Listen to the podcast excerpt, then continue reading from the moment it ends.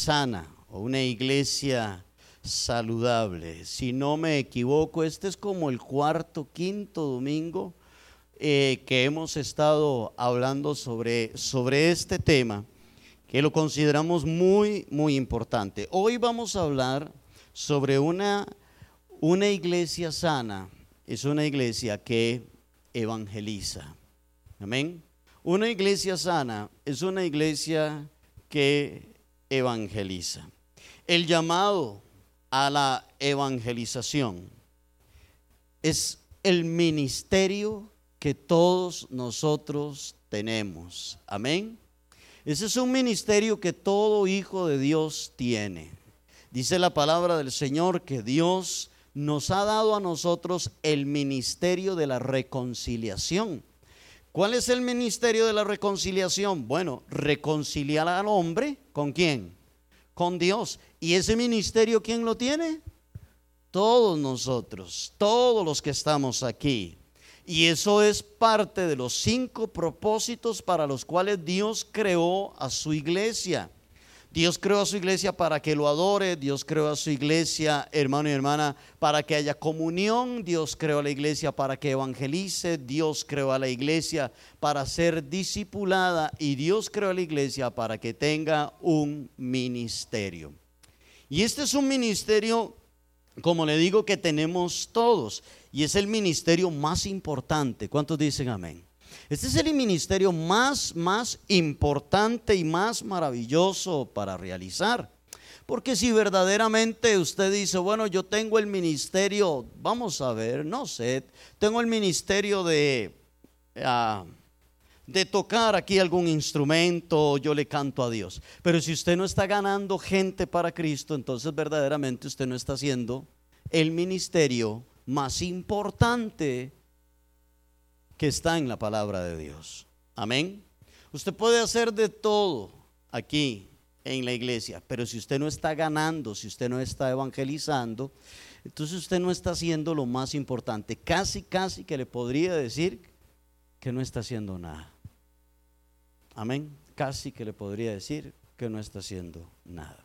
Las demás cosas son importantes, sí, pero lo más importante es el evangelismo. La palabra evangelio significa buenas noticias o buenas nuevas. Eso significa la palabra evangelio. Y esto es casualmente lo que el diablo no quiere. Lo que el diablo no quiere es que la iglesia lleve buenas noticias a otras personas y que la iglesia evangelice. Porque el diablo sabe que si la iglesia empieza a evangelizar, que si usted empieza a ganarse a otros para el Señor y empieza a evangelizarlos, el diablo sabe que usted se convierte en un arma sumamente poderosa en contra de él. Si toda la iglesia nos levantamos a evangelizar, nos vamos a convertir en un ejército sumamente poderoso. Y vamos a estarle quitando las almas al diablo, vamos a estar restaurando familias, vamos a estar restaurando ah, la vida del, caído, el que está en drogas, el que está hundido en el pecado. Y entonces aquellos a quien el diablo tiene bajo su prisión, bajo su dominio, cuando una iglesia evangeliza, cuando hay una mujer, un joven, un hombre que evangeliza y le habla a esa persona que está bajo el dominio del diablo, usted se lo arrebata a Satanás. Y esto es lo que a Satanás le molesta. Amén. A Satanás no le molesta, como les he dicho en algunas ocasiones, a él no le molesta que usted venga a la iglesia. ¿Estamos de acuerdo? A él no le molesta que usted lea la Biblia. Para él eso no es un problema. Eso, a él no le molesta que usted levante las manos y que usted se sepa todas las canciones. Eso a él no le molesta. Al diablo no le molesta que usted se sepa todos los textos de la Biblia. Eso para él no es ningún problema.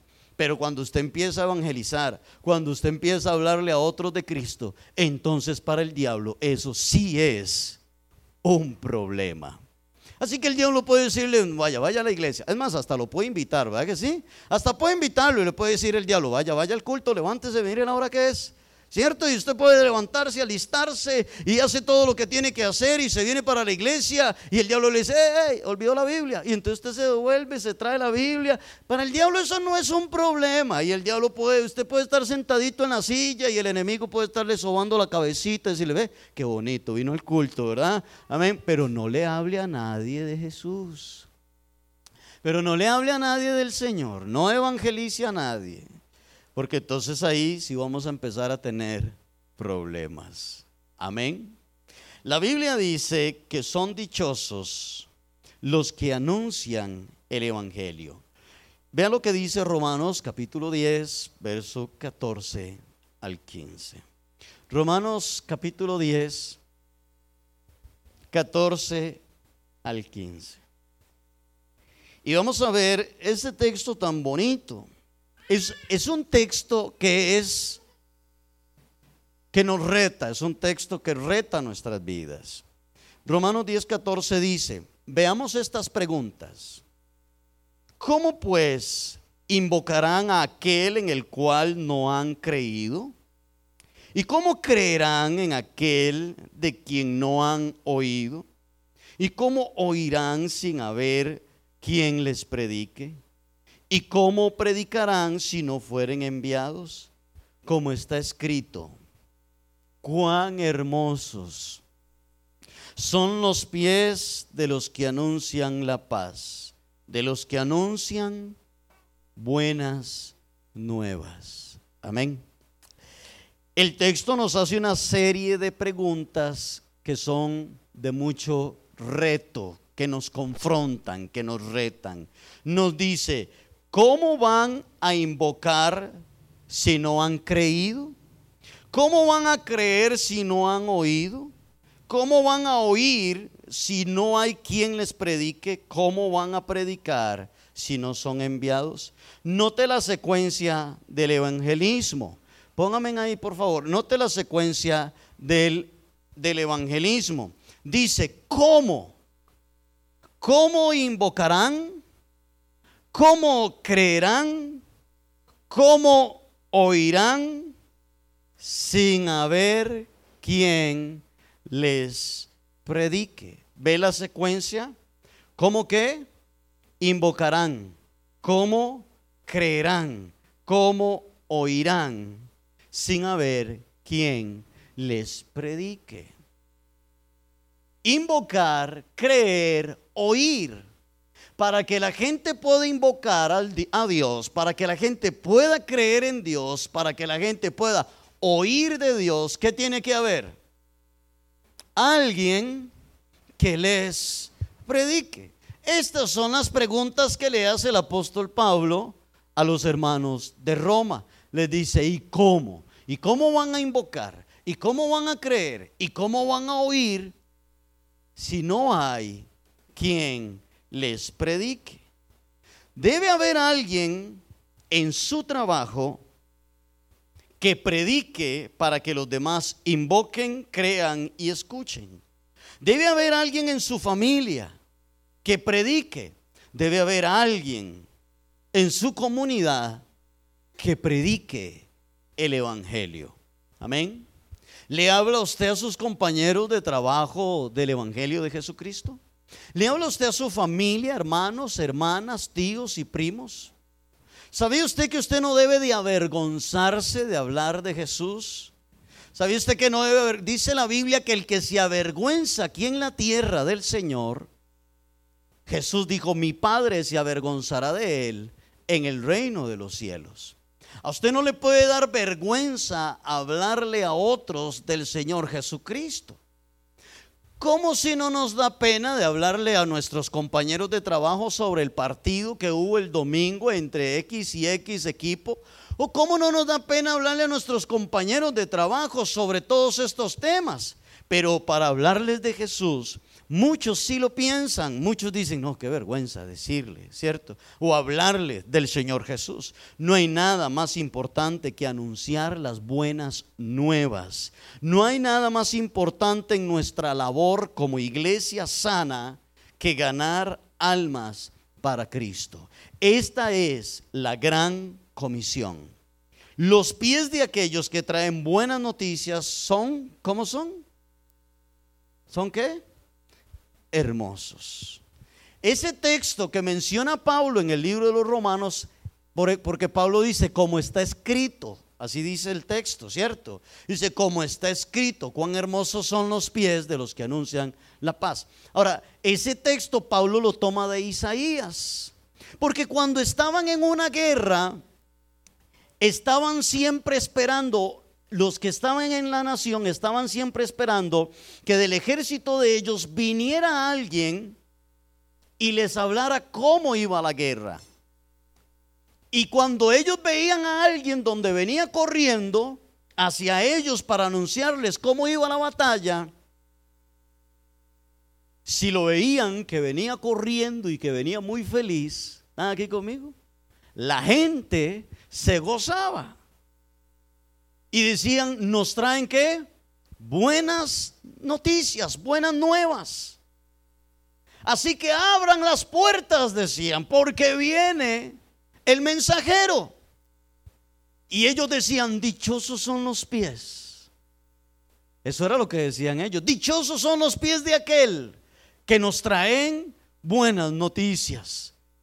Lo estamos esperando, lo estamos anhelando. Pablo toma ese, ese contexto o ese ejemplo o eso que dice Isaías y lo aplica al Evangelio, diciendo dichosos, hermosos, bienaventurados, felices son aquellos que traen las buenas nuevas de salvación. Amén. Y es que hoy la gente está deseosa por escuchar buenas noticias. ¿Ha visto usted los noticieros? ¿Qué ve usted en las noticias? ¿Buenas o malas noticias? Solo malas noticias. Si usted ve el noticiero del mediodía, si usted ve el noticiero de las 7 de la noche, si usted toma el periódico, si usted se mete en redes sociales para ver las noticias, todas son en su mayoría malas noticias. Amén. Y hoy la gente, las familias, los hogares, los matrimonios, los jóvenes, los niños están necesitando escuchar buenas noticias. El angustiado quiere escuchar buenas noticias. El afligido quiere escuchar buenas noticias. La madre sola que está sacando adelante a sus hijos, esa mujer está esperando recibir buenas noticias. El que ha perdido un ser querido el que está hundido en la droga o en el alcoholismo, el que está pasando por un divorcio o la que está pasando por un divorcio, está esperando escuchar buenas noticias. El que ya no le encuentra sentido a la vida, él quiere escuchar buenas noticias. El que tiene una enfermedad terminal, amén Está deseando escuchar buenas noticias. El que está en depresión, el que está en un hospital, el privado de libertad, el indigente, el niño, el joven, el anciano, la mujer, el hombre, todos, todos están deseando escuchar buenas noticias. Amén. Y somos nosotros, la iglesia del Señor, los que tenemos la tarea de ganar a otros para el Señor y llevarle buenas noticias. Hemos sido nosotros enviados por Dios para llevar estas noticias. Dichosos, dice el texto, dichosos. Así que usted es un, usted es una dichosa, usted es un dichoso. ¿Por qué? Porque usted le lleva buenas noticias a otros. Le decimos que Jesucristo le ama. Le decimos que su matrimonio si hay esperanza, que para eso murió Jesús en la cruz. Le decimos a nuestros compañeros de trabajo, tenga paz, venga, voy a orar por usted. Le decimos a la gente que Jesucristo les ama, que sí existe y que sí hay esperanza en Jesús debemos ser portadores de buenas noticias. Amén. Dichosos somos que Dios nos ha escogido. Amén. ¿Sabía usted que ni los ángeles en el cielo pueden evangelizar? Los ángeles no fueron creados para evangelizar. Los ángeles no le van a hablar a nadie de Jesús. Los ángeles no le van a hablar a nadie para que esa persona se convierta a Cristo. Esa tarea ha sido encomendada única y exclusivamente para usted, que es la iglesia del Señor. Es usted el instrumento para llevar esperanza, para llevar ánimo, para llevar salvación y vida eterna. Somos dichosos no hay nadie en la tierra más feliz que aquellos que llevan el Evangelio de Jesucristo a otras personas. Amén. ¿No lo llena usted de felicidad? ¿Ha tenido usted la experiencia de restaurar un matrimonio? ¿No le llena usted de felicidad cuando usted ve ese matrimonio que estaba a punto de divorciarse ¿No, le llena a usted de felicidad verlo restaurado? Es una satisfacción increíble. ¿No le ha usado Dios a usted para sacar a un muchacho de la droga? ¿No le ha usado Dios a usted para sacar a una persona que está en una depresión? ¿No le ha usado Dios a usted para sacar a esa persona de la depresión? ¿No le ha, no le ha usado Dios a usted para consolar el corazón afligido y luego verlo restaurado en su corazón y en su ánimo? ¿No le llena a usted eso de satisfacción? ¿No le llena a usted eso de alegría? Eso lo debe llenar a usted de felicidad. Eso debe llenarle a usted de alegría. No me diga que usted hoy me va a decir, no, pastor, yo no sé ni qué es eso. Mira que yo eso yo nunca lo he vivido, no sé qué es. No me diga eso. Amén. Y le voy a decir, si usted no ha vivido esa experiencia tan linda, lo invito para que se gane a alguien para el Señor.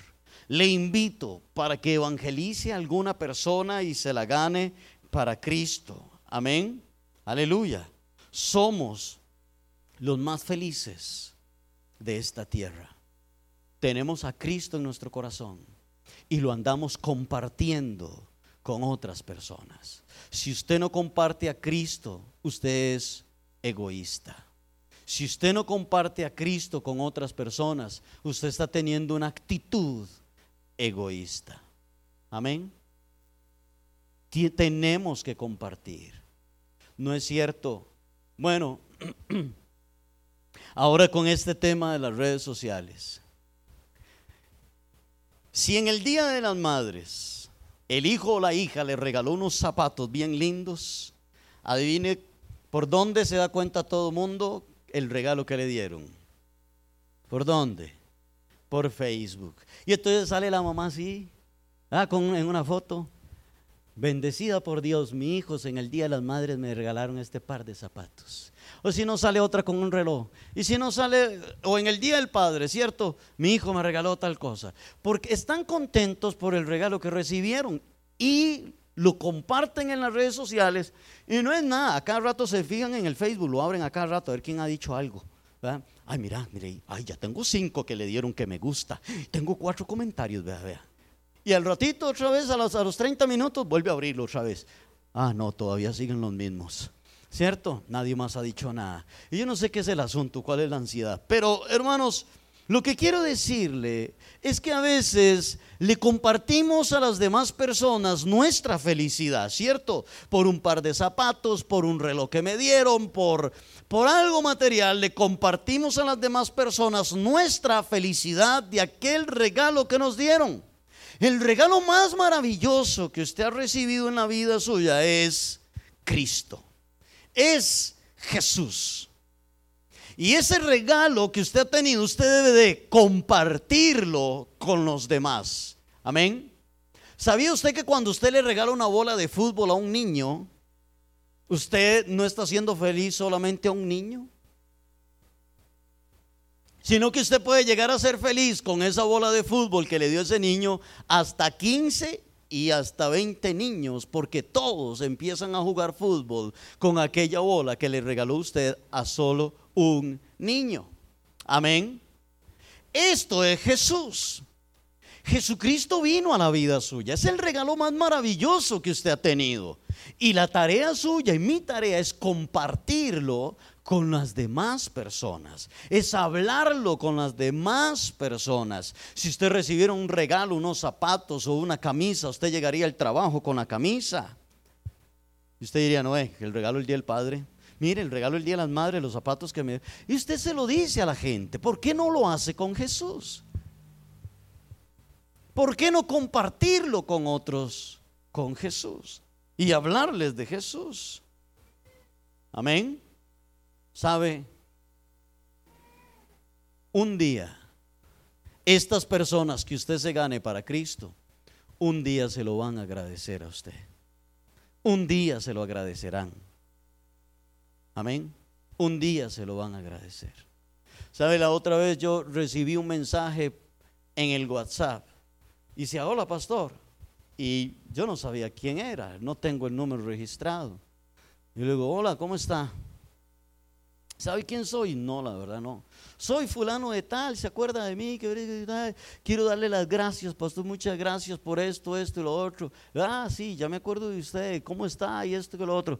Es gente que por la gracia y la misericordia del Señor, uno le ha marcado el corazón a ellos. Amén. Y viven agradecidos. Déjeme decirle que cuando usted restaure la vida de una persona, esa persona vivirá siempre agradecido con usted porque usted se dejó usar por Dios, porque usted fue el instrumento de Dios para restaurar su familia. Me acuerdo hace muchos años, hermano, hace muchos años, estábamos aquí en la iglesia y, nos estaban celebrando a Gaudí y a mí, nos celebraron dos actividades en una. Y nos celebraron el día del pastor y nos celebraron el, el día de nuestro aniversario, hace muchos años. Y estaba esto lleno, una actividad muy bonita. Y no me acuerdo quién era el que estaba dirigiendo y dice, a ver, ¿alguien quiere pasar adelante a, darle unas palabras al pastor? Mire, pasó una niña que cuando eso tenía aproximadamente unos 10, 11 años, pasó al frente. Y dice esta niña, yo quiero darle gracias, pastor. Casi se me salen las lágrimas en esa ocasión. Dice, yo quiero darle las gracias, pastor por ayudar a mi papá a salir del alcoholismo, por ayudar a mi papá y ayudar a mi mamá. Gracias por preocuparse por mi familia. Una niña de 10, 11 años. A mí se me hizo un nudo en la garganta que yo dije, Dios mío. O sea, yo nunca me imaginé que esta niña estuviera valorando aquel trabajo. Pues su papá era un alcohólico de las calles. Pero un alcohólico de hecho, él trabajaba de taxista a veces y todo. Tenía un taxi. Por cierto, yo una vez venía caminando por el bar El Águila y voy viendo el taxi afuera parqueado en el bar El Águila. ¿Y saben qué hice? Me metí al bar. Yo me metí al bar y empecé a buscarlo y a buscarlo y lo veo y estaba todo borracho. Y llegué y le dije, fulano, ¿qué le pasa a usted? Pastor, qué vergüenza, qué, qué vergüenza que usted esté aquí, pastor. Y le decía, pero ¿qué le pasa? En su caso usted tiene a su esposa, tiene a sus hijas, porque solo mujeres tiene. Le digo, tiene a sus hijas usted, le digo, no, vámonos para la casa, pague lo que debe y no sé qué. Y lo monté al taxi y yo me lo traje en el taxi, yo me vine manejando el taxi y lo dejé en la casa, lo bajé, bien borracho lo bajé todos los días, cada ocho días, yo iba a la casa de este señor y de la esposa de él para hablarles del Señor Jesucristo, hasta que dejó de tomar. Hoy no está aquí y hace muchos años no está aquí. Pero sabe, cuando esa niña a mí me dijo eso, yo dije, ¿sabe qué? Vale la pena. ¿Cuántos dicen amén? Vale la pena servirle a Dios. No tiene precio. Eso no tiene precio. Eso no tiene ningún valor, eso no tiene ningún precio, no hay dinero que le pague a usted. Por eso usted debe de sentir esa satisfacción y un día aquella persona que usted se gane para Dios, un día aquella persona a la cual usted le hable de Cristo, un día esa persona a usted se lo va a agradecer. Amén. Vean lo que dice Mateo 4, 18 al 20. Mateo 4, 18 al 20.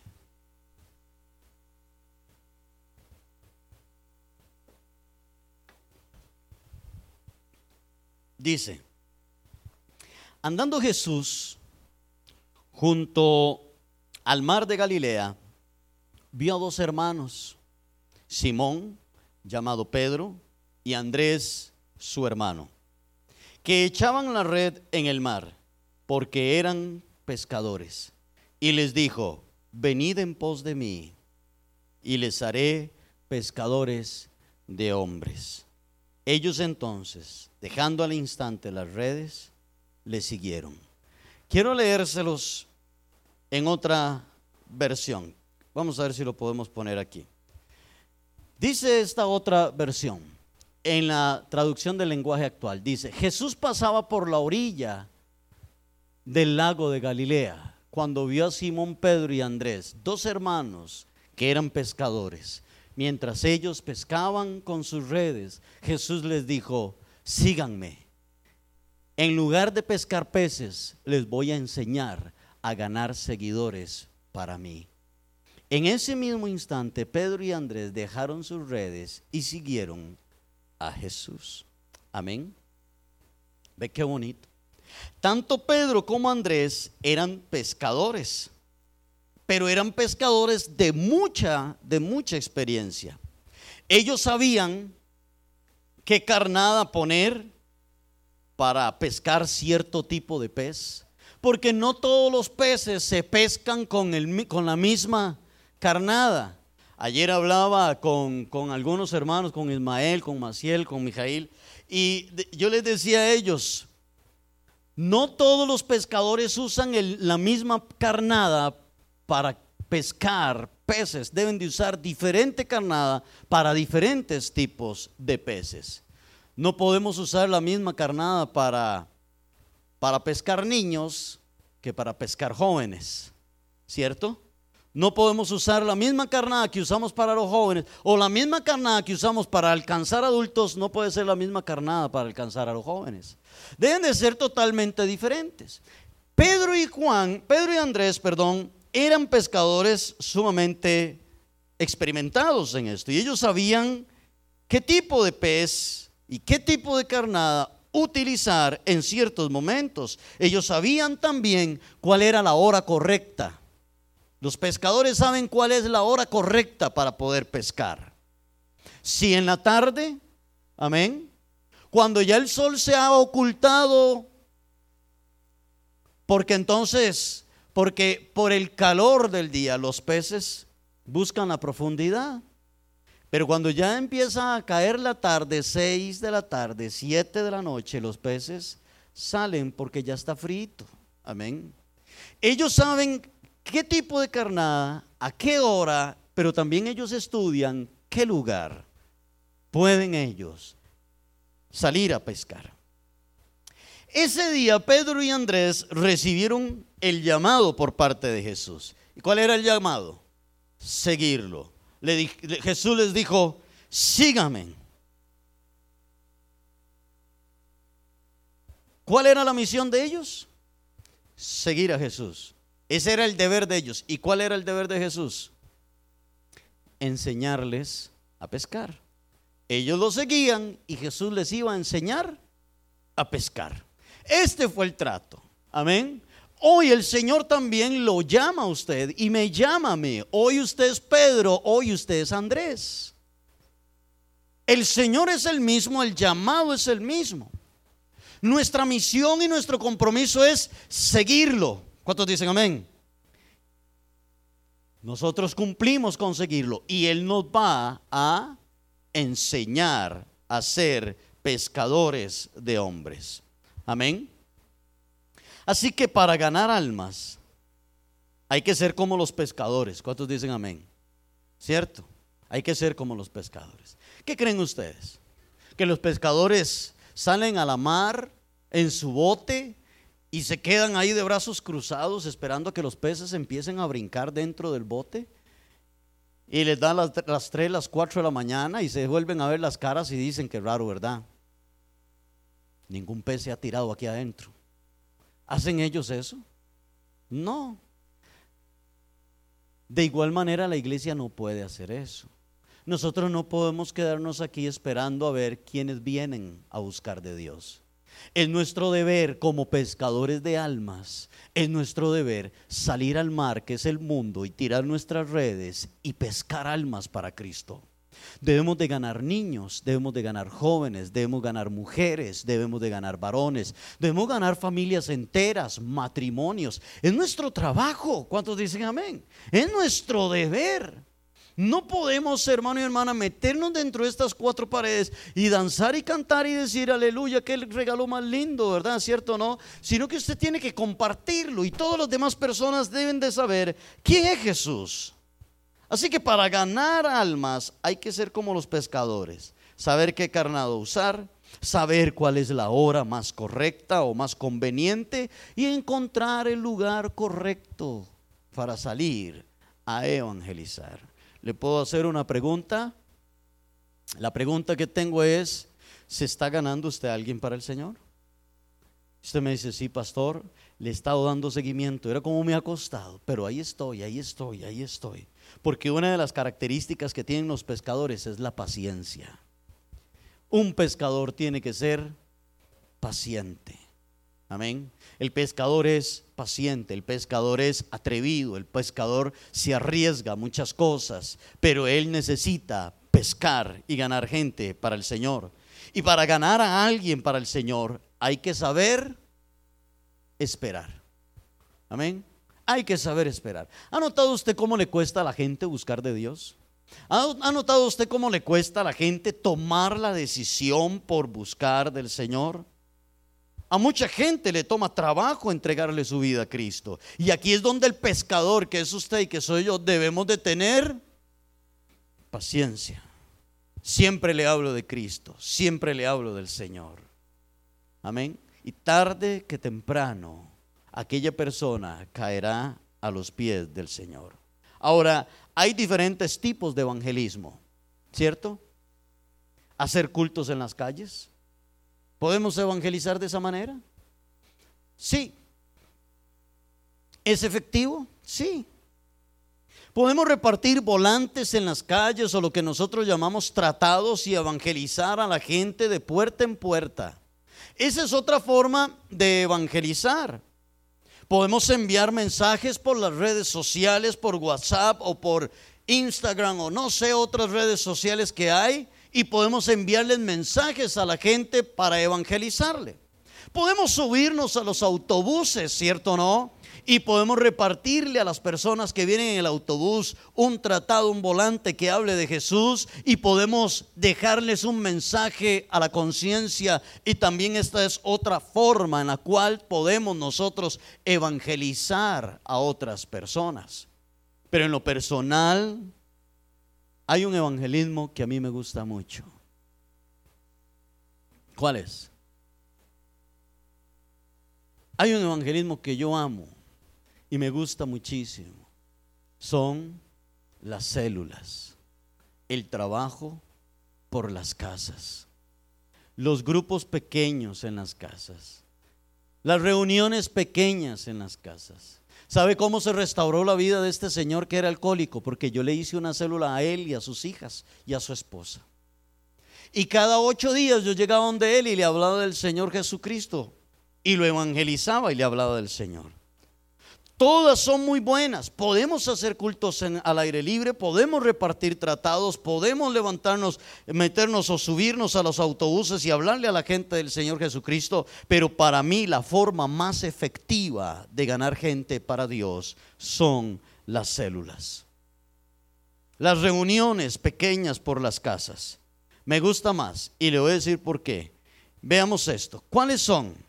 Estos grupos pequeños en casas. Porque las células, dice, ¿por qué las células son el mejor lugar para ganar a otros para Cristo y fortalecernos los unos a los otros? Uno, conocemos mejor a las personas en las células, ¿cierto?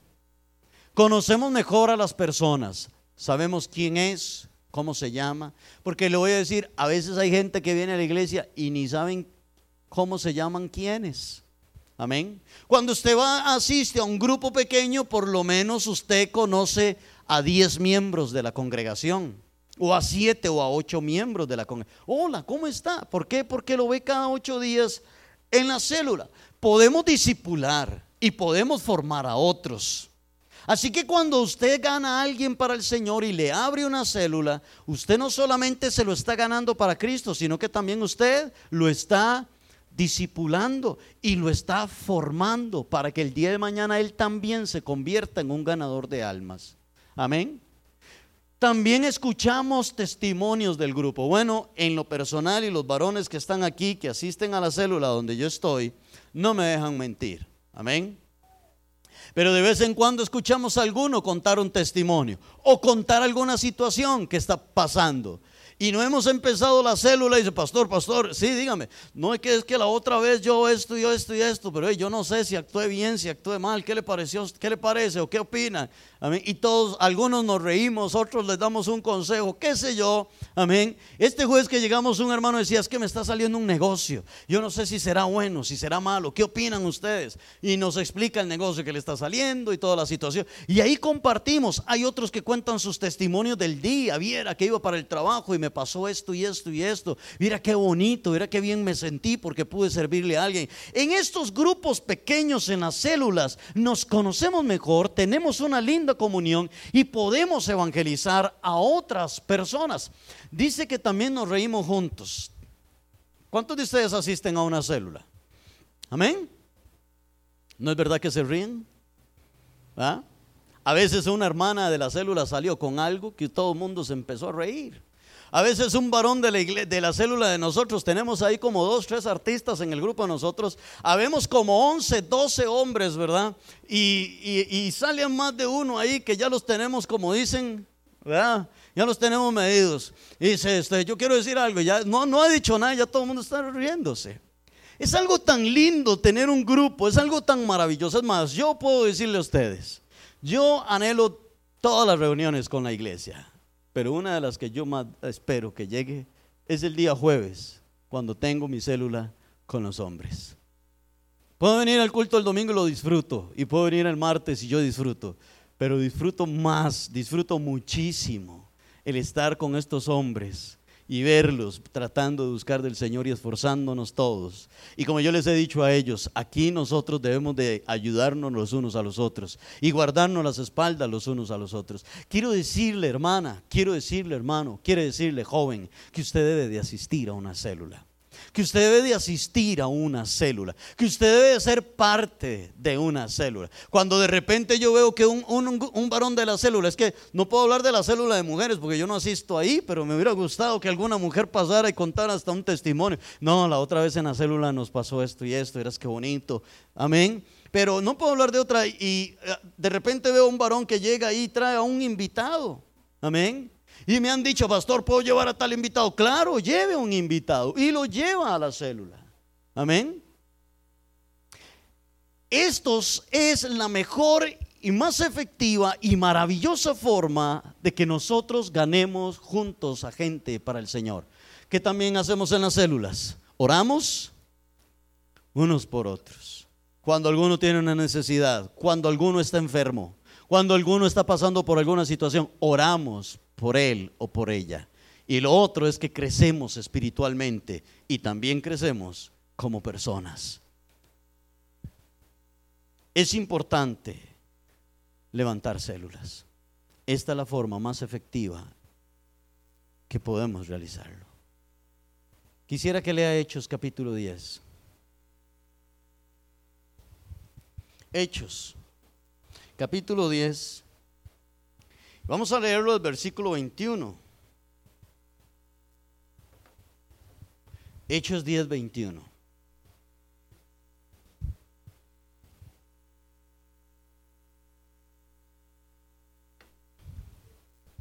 Hechos 10, 21 dice, entonces Pedro descendió a donde estaban los hombres que fueron enviados por Cornelio y les dijo, he aquí, yo soy el que buscan. ¿Cuál es la causa por la que habéis venido? Ellos le dijeron, Cornelio, el centurión, varón justo y temeroso de Dios y que tiene buen testimonio en toda la nación de los judíos, ha recibido instrucciones de un santo ángel de hacerte venir a su casa para oír tus palabras. Entonces, haciéndoles entrar, los hospedó y al día siguiente, levantándose, se fue con ellos y les acompañaron algunos de los hermanos de Jope. Al otro día entraron en Cesarea y note lo que dice ahí. Y Cornelio los estaba. Cornelio los estaba esperando, habiendo convocado a sus parientes y amigos más íntimos. Cuando Pedro entró, salió Cornelio a recibirle y postrándose a sus pies, adoró. Mas Pedro le levantó diciendo, levántate, pues yo mismo también soy hombre. Verso 27. Y hablando con él, entró a la casa de Cornelio. ¿Y qué se encontró Pedro? Halló a muchos que se habían reunido Quiero que brinque al versículo 42. Verso 42 dice, y nos mandó, Pedro ya está predicando en la célula, amén.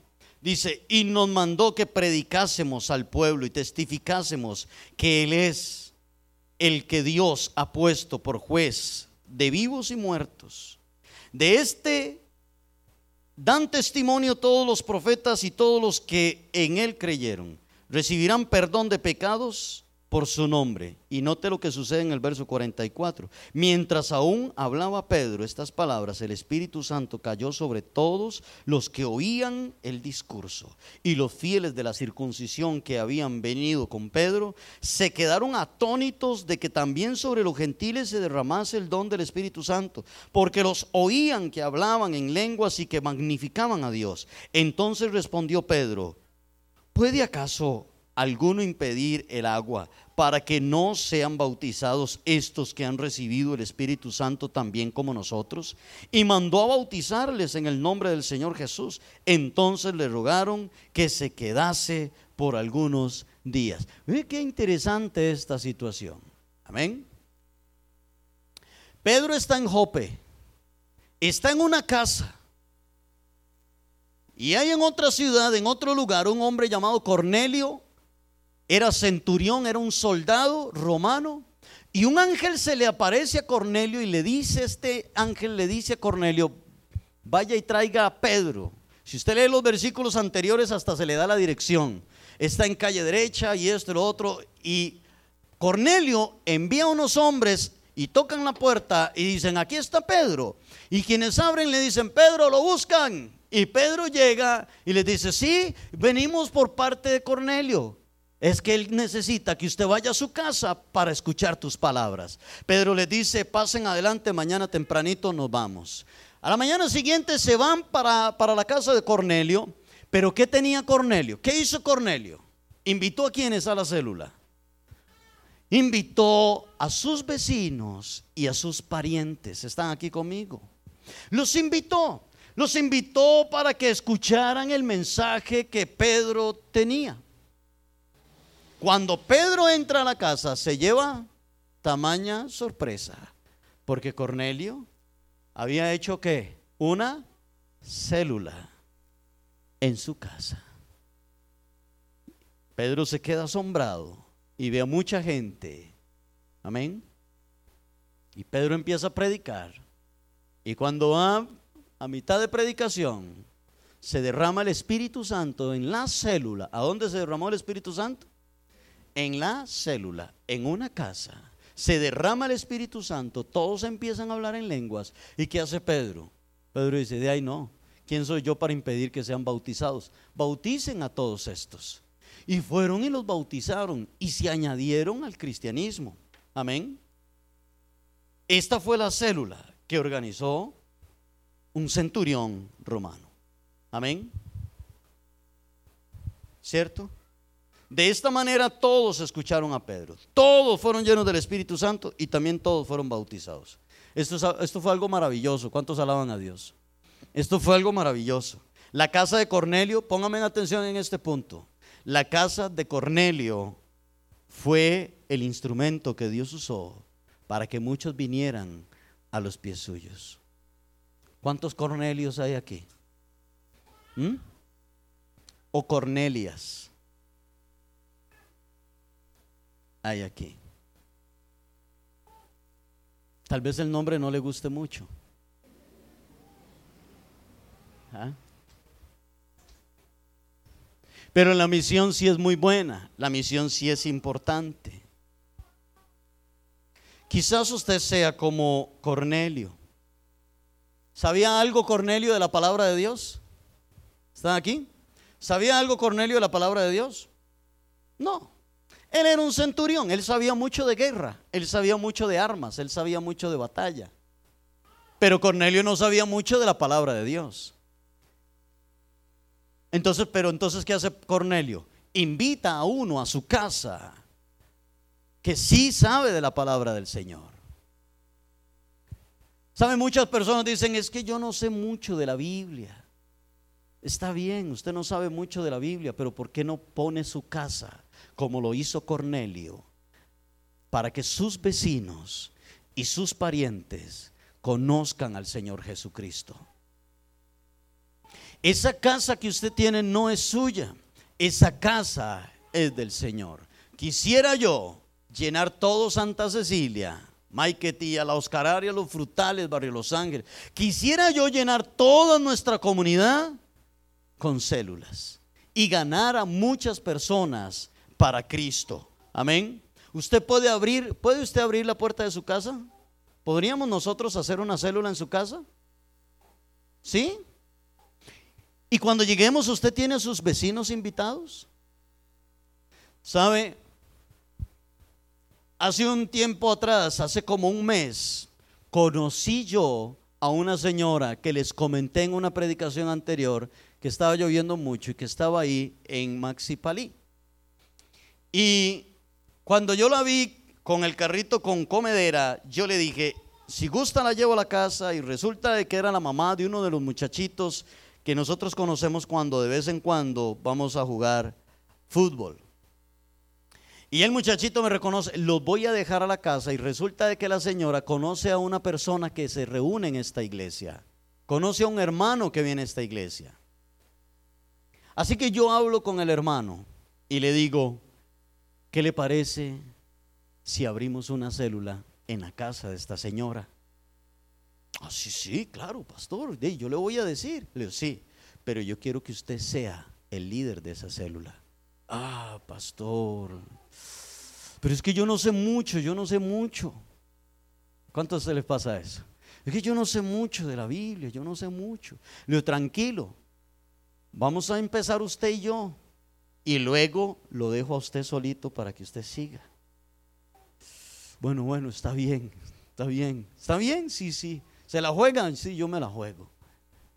El jueves llegó a la célula y me dice, pastor, dijo la señora que sí, pero que si la célula va a ser mixta o si la célula va a ser solo de mujeres, solo de hombres, dígale que la vamos a hacer mixta. Y más adelante ahí veremos. ¿Cuántos dicen amén? Qué lindo es. Y yo estoy todo entusiasmado, estoy deseando que llegue el viernes. Es este viernes que tenemos la célula. Y estoy deseando que llegue la célula del viernes.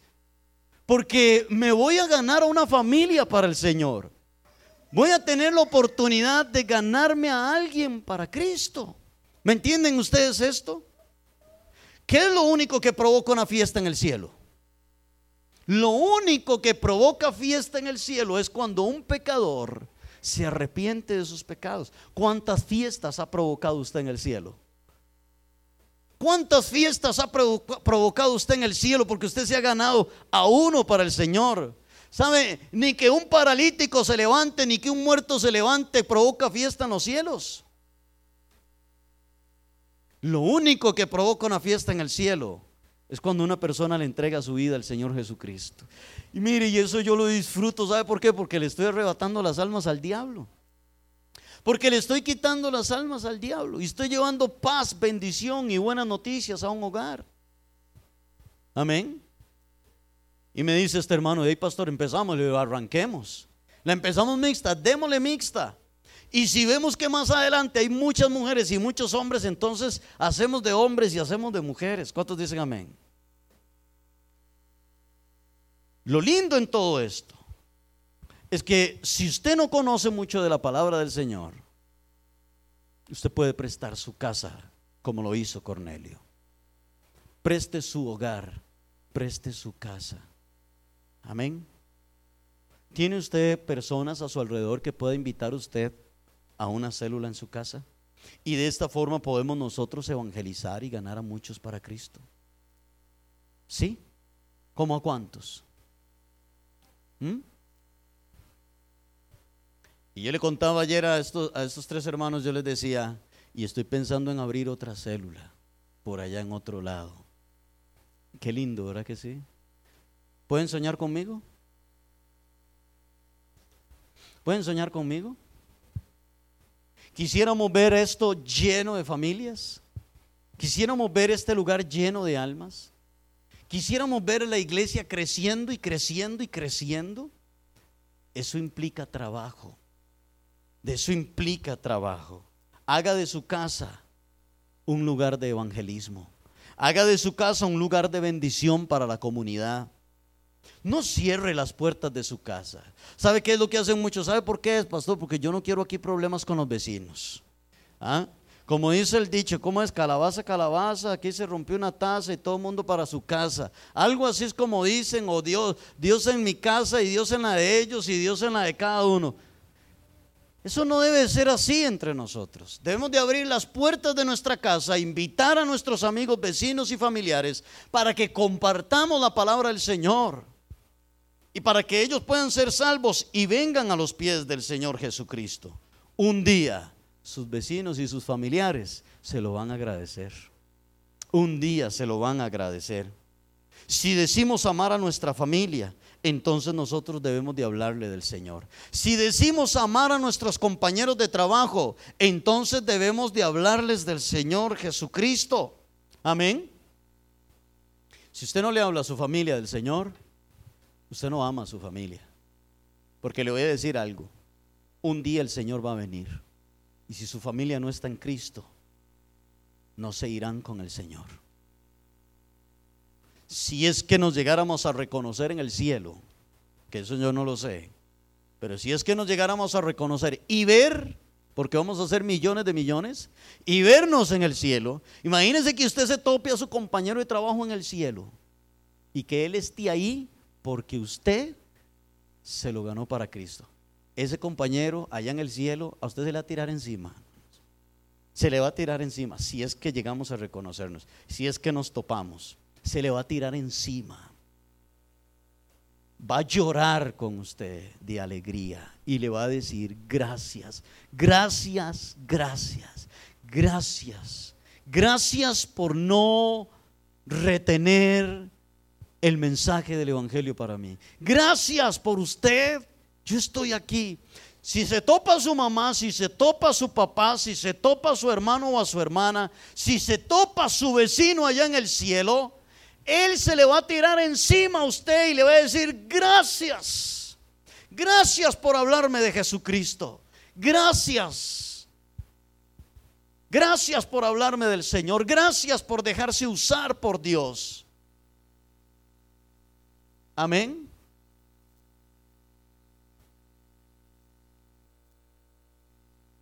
Cuando el rico estaba en el infierno, cuenta Jesús, Dice que el rico le decía al padre Abraham, envía a alguien que le hable a mis hermanos para que ellos no vengan a este lugar de tormento. Envía a alguien. Amén. ¿Saben cuántas personas mueren sin Cristo? ¿Saben cuántas personas mueren sin recibir al Señor Jesús? Hoy, en este mismo instante, tenemos dos horas de estar aquí. Y en estas dos horas mucha gente ha muerto sin haberle entregado su corazón al Señor Jesús. ¿Cómo invocarán? ¿Cómo creerán? ¿Y cómo oirán si no hay quien les predique? Hermosos son los pies de los que anuncian la paz. Esto hace una iglesia sana. Una iglesia sana evangeliza y gana a otros para Cristo. Hace discípulos y cumple con el mandato del Señor Jesús de Mateo 28, 19, donde dijo, id por todo el mundo y prediquen el Evangelio. Hagan discípulos y bautícenlos en el nombre del Padre, del Hijo y del Espíritu Santo.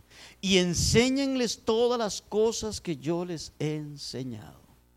Amén. Esta es la gran comisión. ¿Qué le parece si nos ponemos de pie? Y voy a decirles estas palabras. Quiero decirles, hermanos, y escúcheme muy bien, quiero decirles que si usted,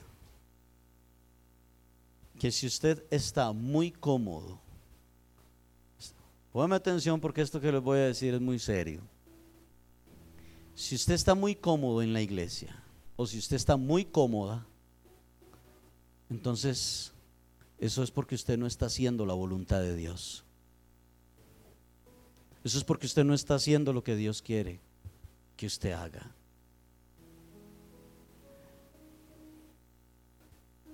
Porque servirle a Dios es sinónimo de incomodidad. Servirle a Dios es sinónimo de esfuerzo. Servirle a Dios es sinónimo de incomodarnos.